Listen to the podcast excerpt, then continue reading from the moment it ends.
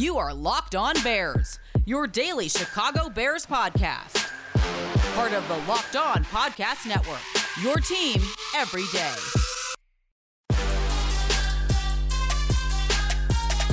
In order to get the most out of Andy Dalton and Justin Fields this season, the Bears need to build the strongest supporting cast possible. But they're going to have at least some limitations in that area, especially compared to what both of these quarterbacks have had previously in their careers. This is Locked On Bears, and I'm your host, Lorin Cox. I'm an analyst for Pro Football Focus, and I'm here to bring you your daily, in depth Chicago Bears news and analysis. Today's episode is brought to you by RockAuto.com. Amazing selection, reliably low prices, all the parts your car will ever need. Visit RockAuto.com and tell them Locked On sent you. On the show today, a closer look at this Bears supporting cast, and specifically how it compares to the supporting cast Andy Dalton had with the Cincinnati Bengals. We know Justin Fields had one of the best college supporting casts that he could at Ohio State. Really well recruited and talented team around him. And it's going to be a transition for him to the Bears and the NFL. But for Dalton, we've seen him have poor outcomes when he's played on worse teams surrounding him. And we've seen him play like a playoff caliber quarterback when the Bengals had a very strong group of receivers, running backs, tight ends, offensive linemen, and defense.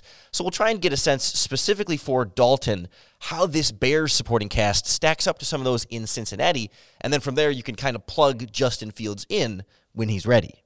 For a lot of Andy Dalton's time with the Bengals, they did this chicken and the egg debate about whether they were supporting him enough and being able to see the full repertoire of Andy Dalton, to be able to see him at his absolute best, or were there too many times when they didn't have good enough offensive line protection or good enough running game or good enough receivers or good enough defense?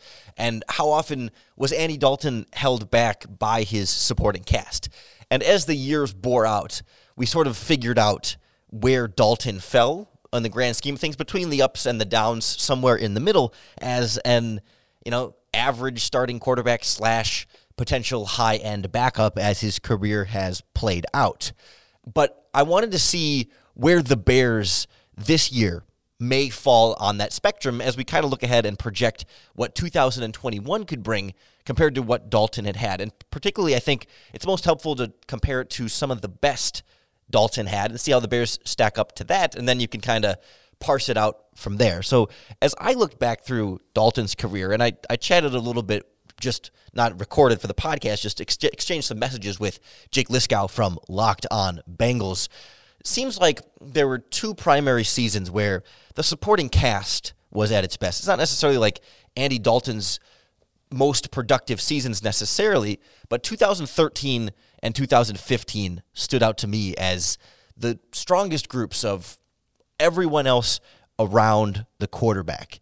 And I debated for a little while on on which group to go with as a one to one comparison. It was all during that stretch early in Dalton's career where the Bengals were winning ten plus games a season and making the playoffs. Maybe not getting very far in those playoffs, but there was some progress there. And 15 was the year Dalton got hurt at the end of the season, and I think AJ McCarron played their playoff game.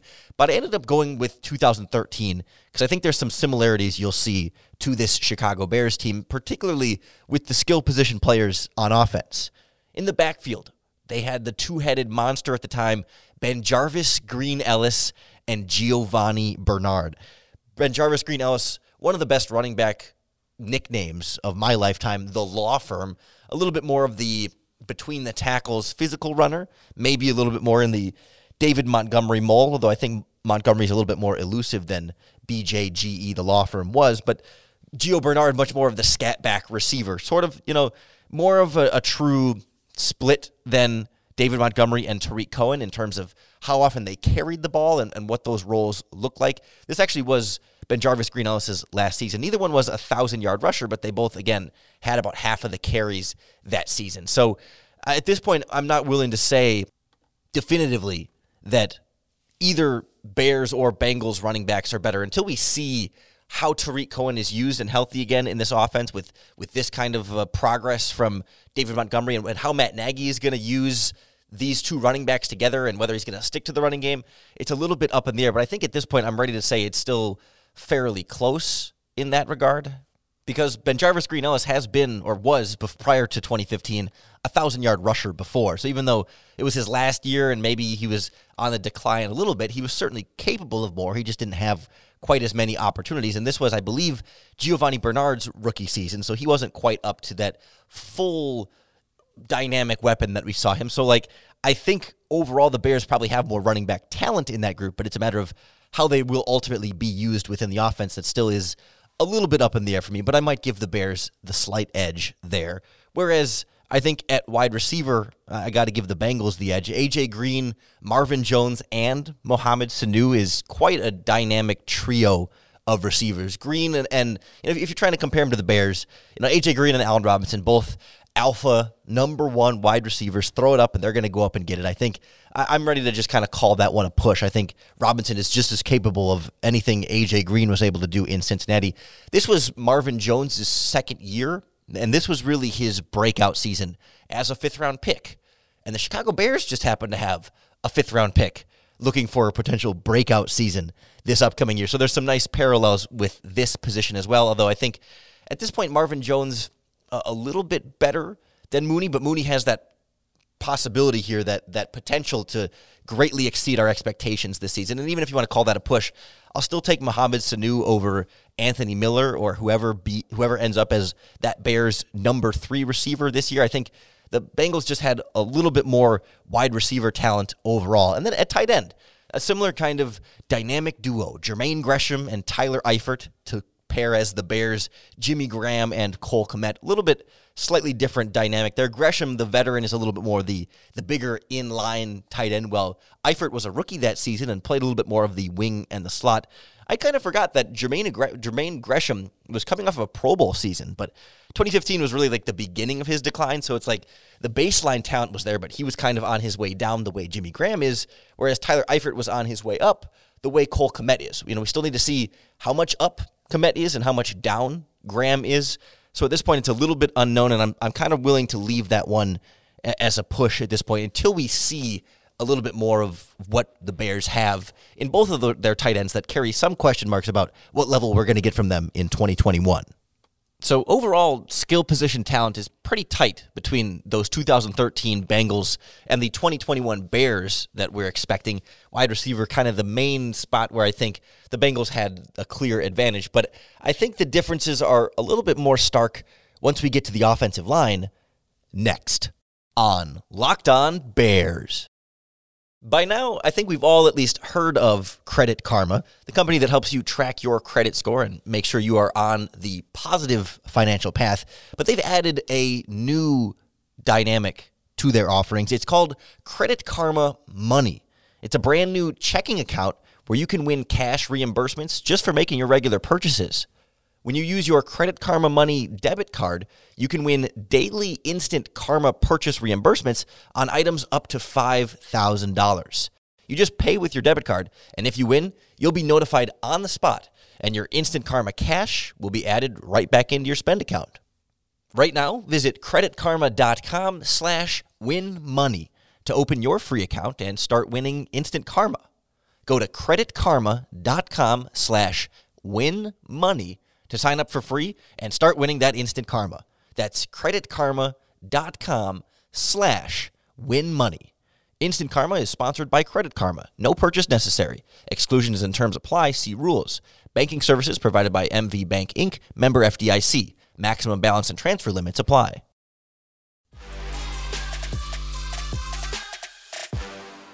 I really think some of those mid 2010s Cincinnati Bengals offensive lines were a little underrated when they were healthy. And there were some issues with that. But I think, especially in 2013, they had a fairly consistent group. Uh, I think the guards had missed a few games that season. But as far as the actual top to bottom group played out for the majority of the season, it was a really solid mixture. And we've talked already on this podcast about how the Bears' plans this offseason to overhaul the offensive line a little bit, replace both offensive tackles a little bit more of a long term plan than a short term plan, where maybe you see a step back at certain spots as they build a little bit more toward the future in an effort to eventually have a better offensive line, but realizing that it takes time to turn that position group over and really make things better in a hurry. Because Cincinnati back in 2013, and, and for a lot of Dalton's career, Andrew Whitworth at left tackle and Andre Smith at right tackle were the bookends. And 2013 in particular was really when they were both still in their prime. You start to get to 2015. I mean, Whitworth is still playing in the league at a really high level, so he, he didn't really decline all that much. But Smith started to decline a little bit after 2013. I think his reputation was suffering a little bit as a result, but this was still early enough, like right at his peak. He was a stud right tackle. Andrew Whitworth was a Pro Bowl left tackle. I mean, he is just phenomenal and so critical to have on that blind side for Andy Dalton in Cincinnati for so many years. A true leader up front that's really just one of the most underrated players of his generation. Whereas the Bears, you're excited about Teven Jenkins as a long term left tackle, but there's going to be some adjusting there. He hasn't played left tackle much at all in his college career. So not only is he getting used to the NFL, but he's getting used to NFL speed while also having to adjust all of his technique to his left hand instead of his right hand. And so there's going to be a period of learning there. There's going to be some growth difficulties along the way, and I certainly would take Andrew Whitworth over uh, pretty much any rookie at this point. And and then Andre Smith at right tackle, even though things kind of got worse from him as his career started to go on, he was solid. He was consistent. He was a stud, especially in 2013. And I'm not ready to make Germain Ifedi quite that same thing at, at, right tackle for the Bears. Or if it's Larry Borom, or if it's Elijah Wilkinson, whatever the right tackle competition ends up, there's a reason that's a competition. And we're not 100% sure who it's going to be. Whereas you could be 100% sure it was going to be Andre Smith on that right side for Cincinnati. He was just, he was a big man, too, kind of a mauler and, and just built like that traditional right tackle. And I think having some of that consistency, at least in 2013 for Dalton, was critical. And it'll be interesting to see how much consistency the Bears can get from the tackle position this year for both Dalton and Fields. Because we're expecting the strength of the offensive line to still be more on the interior. And the guards are where the Bears can start to have a little bit more of a say in this and, and a little bit more of a stake in having something to show for on the offensive line here. Cody Whitehair and James Daniels, presumably going to hold the two guard spots with Sam Mustipher at center. The Bengals had a couple of good ones too in 2013. Kevin Zeitler from Wisconsin and then Clint Boling as well. I think both guys missed about like three or four games that season. So they had to do a little bit of rotating here and there. But when those two were healthy, they were just, you know, again, consistent, solid linemen. I don't think either one's ever made a Pro Bowl. I certainly think Zeitler carries a, a stronger reputation than Clint Boling there, but they're both, you know, seven plus year starters in the NFL. And these were not guys that Cincinnati was constantly looking to replace or you know, always trying to upgrade. And it was just like they knew those two spots were fine. Again, they're not top five guards in the NFL, but they're they're solid. They're fine. They they kind of hold that job down.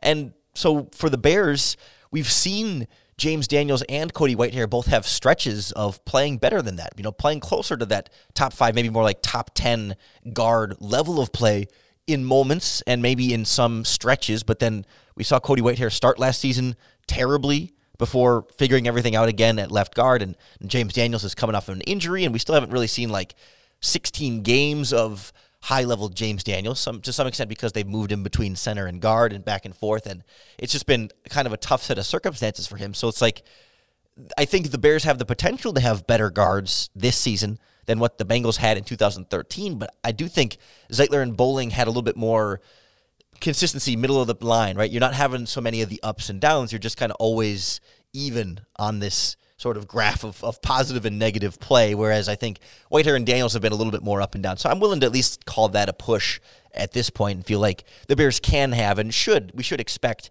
about Zeitler and Boling level of guard play from Whitehair and Daniels, understanding that there's the potential for the Bears to do better there. And then center is one in both cases where I don't know that we can say we know a lot about.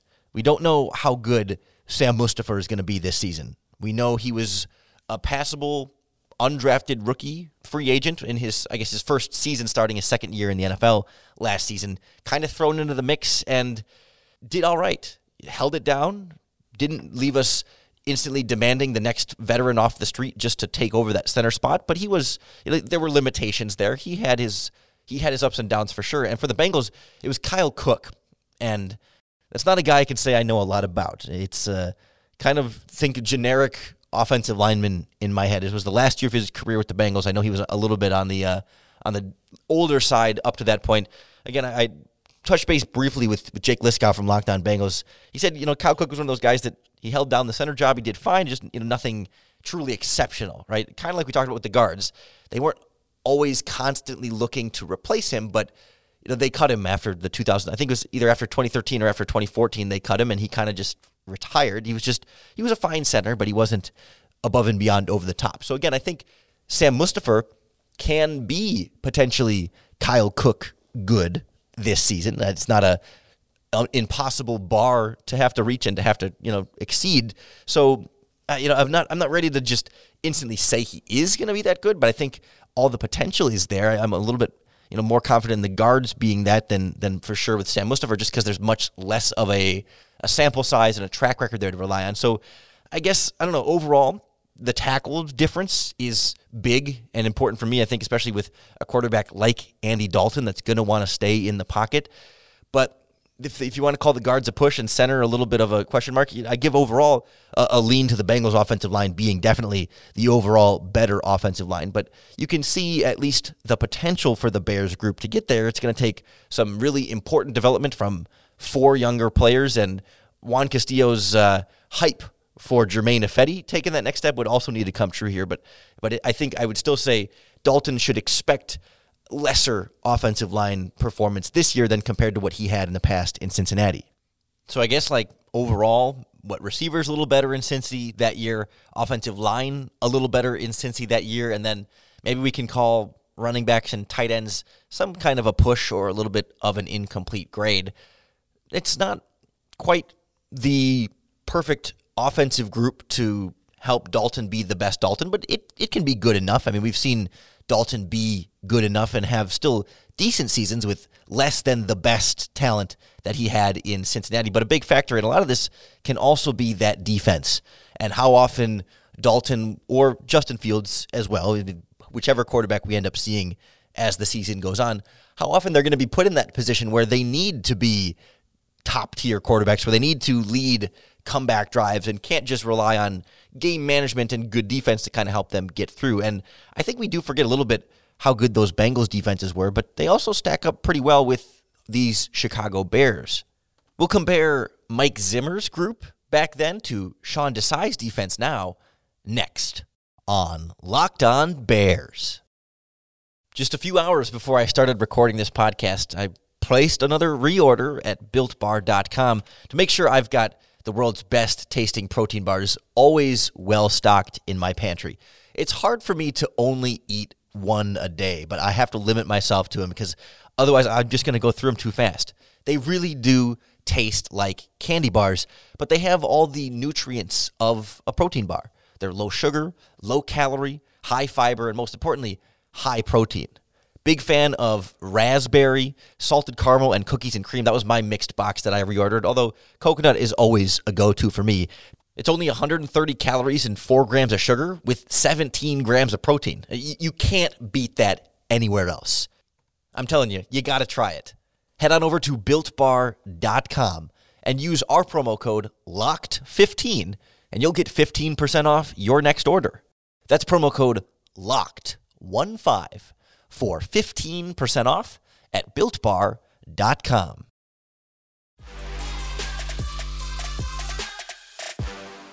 Before Mike Zimmer was the head coach of the Minnesota Vikings, he was leading some impressive defenses with the Cincinnati Bengals. And the group they had in 2013 was was really solid. It was reflected in some of the numbers that we'll get to in a little bit. But from a talent standpoint, it really started with a group on that defensive line that somehow they kept together without much turnover for like years after years. I believe it was the same front four in 2013 as 2015, the two seasons I was trying to decide between. So it really didn't matter that much when it came to this part of the defense. But defensive ends, Carlos Dunlap and Michael Johnson. And then on the interior, Domata Peko and Geno Atkins, just a, a ferocious group on the inside.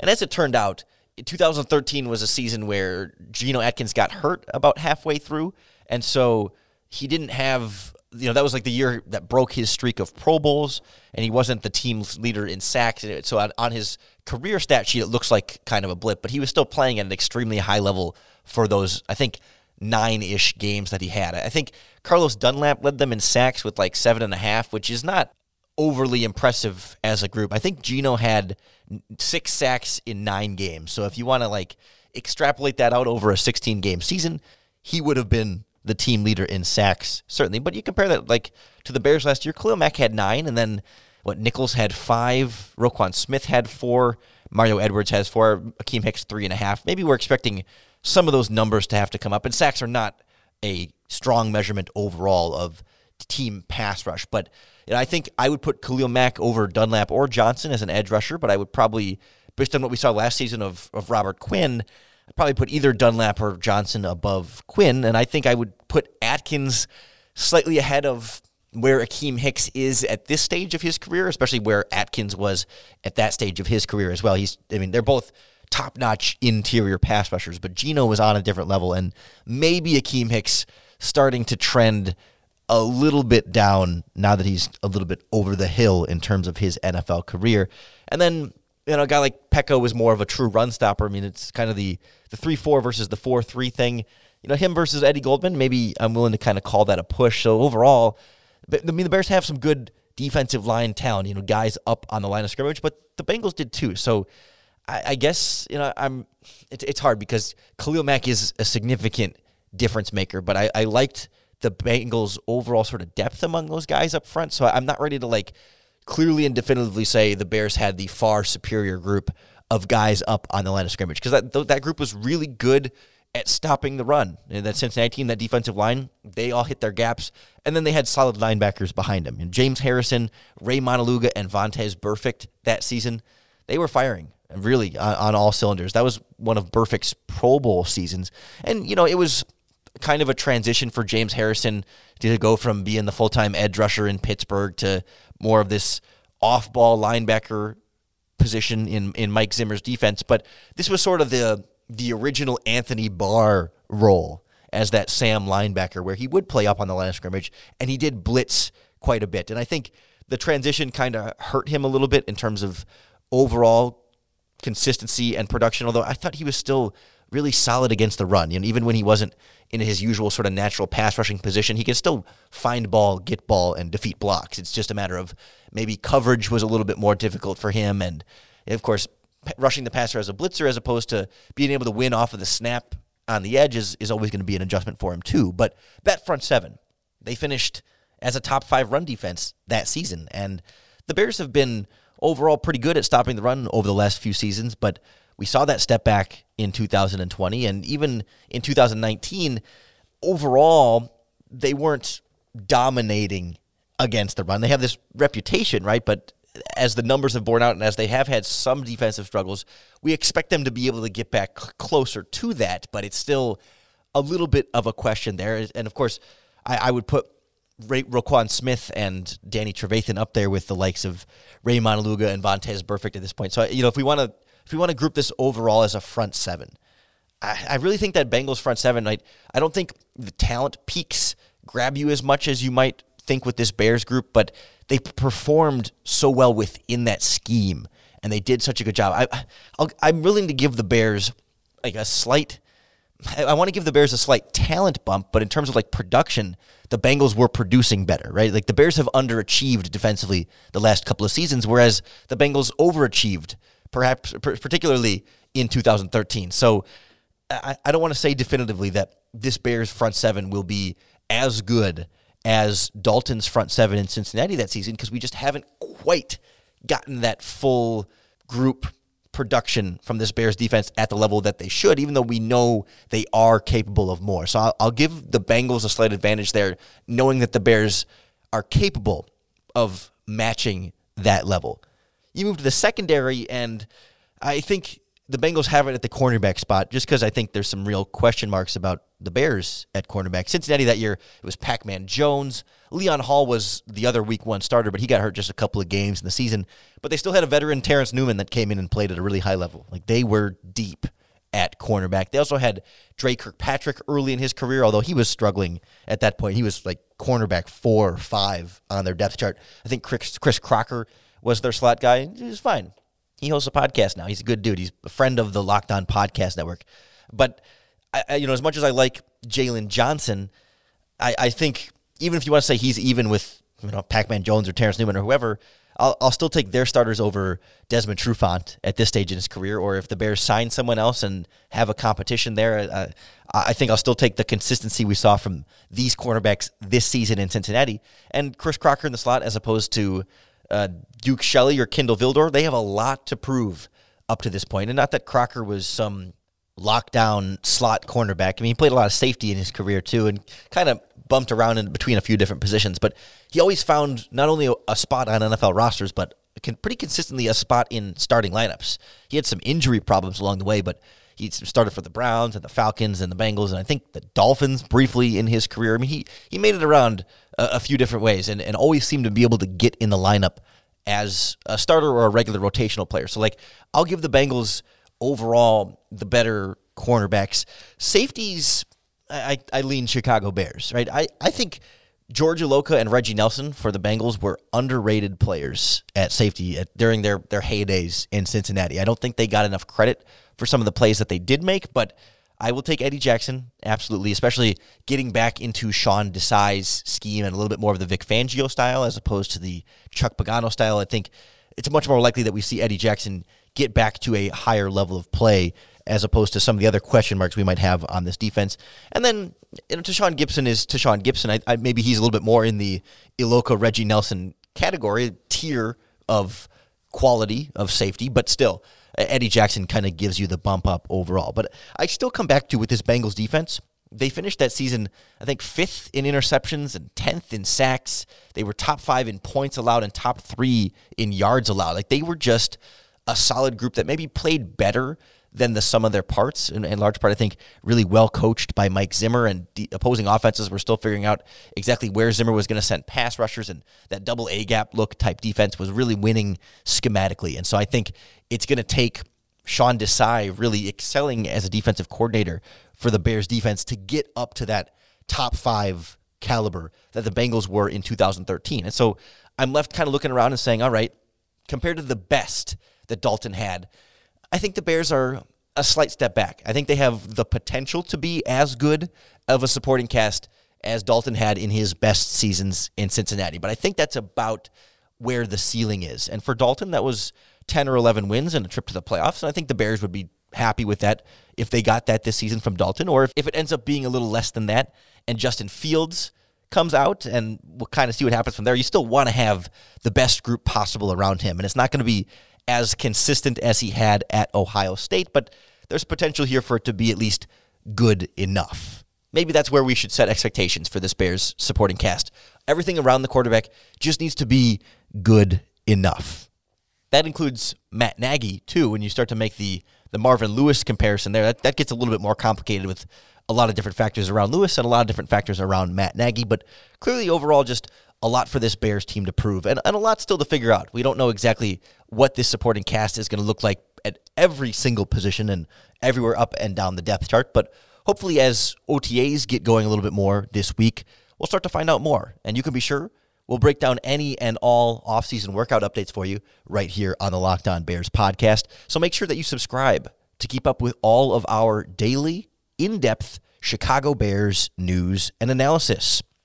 For June, we're going to start shifting a little more into off season mode, which means we're probably not going to be here for you five days a week all month. I think we're going to be a little bit more like three days a week, maybe a, a, Monday, Wednesday, Thursday type thing, a Monday, Wednesday, Friday, Monday, Tuesday, Thursday. I, I haven't set in stone yet exactly which days. Definitely want something for you first thing Monday morning and a couple of other times as the week goes on. So we'll be keeping an eye on everything. It's just a little bit of a slower time for the Bears and for all of us. So we'll still be around and we will definitely ramp things back up once we get closer to training camp and the regular season. So I hope you will keep following along I hope the podcast will help these off-season days go a little bit faster for you, and most importantly, make it easier to bear down.